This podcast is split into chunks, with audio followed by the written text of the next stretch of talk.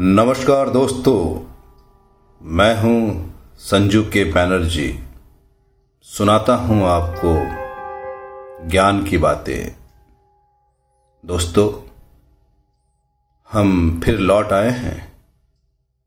उसी कहानी के भाग तीन पर खोई हुई खजाना।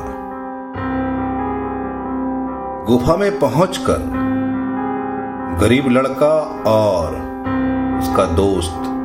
ने देखा कि वहाँ छोटे छोटे सोने और चांदी के सिक्के बिखरे हुए थे। वे दोस्त खुशी से नाचने लगे, लेकिन गरीब लड़का ने बातचीत करते हुए कहा, ये सिर्फ़ सिक्के हैं।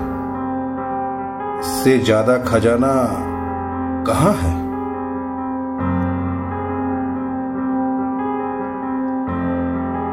वे अगले कमरे में आगे बढ़े और वहाँ देखा कि एक बड़ा लॉकर खुला हुआ था।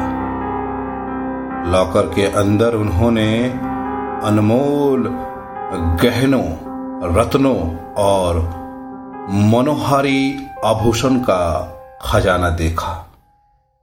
उन्होंने एक बड़ा सोना और हीरे की माला उठाई और खुशी से नाचने लगा, हंसने लगा, झूमने लगा।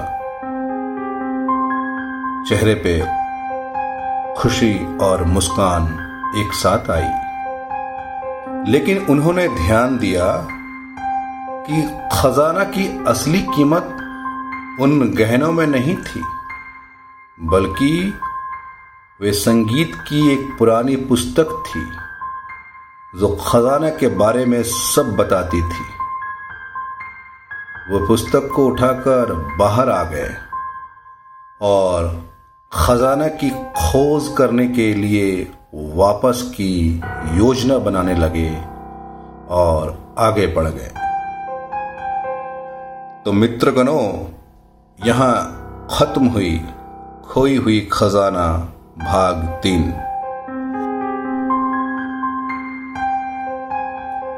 सुनते रहिए, जानते रहिए। मैं कोई और नहीं, मैं आपका दोस्त संजू के बैनर्जी, जो सुनाता हूँ आपको ज्ञान की बातें।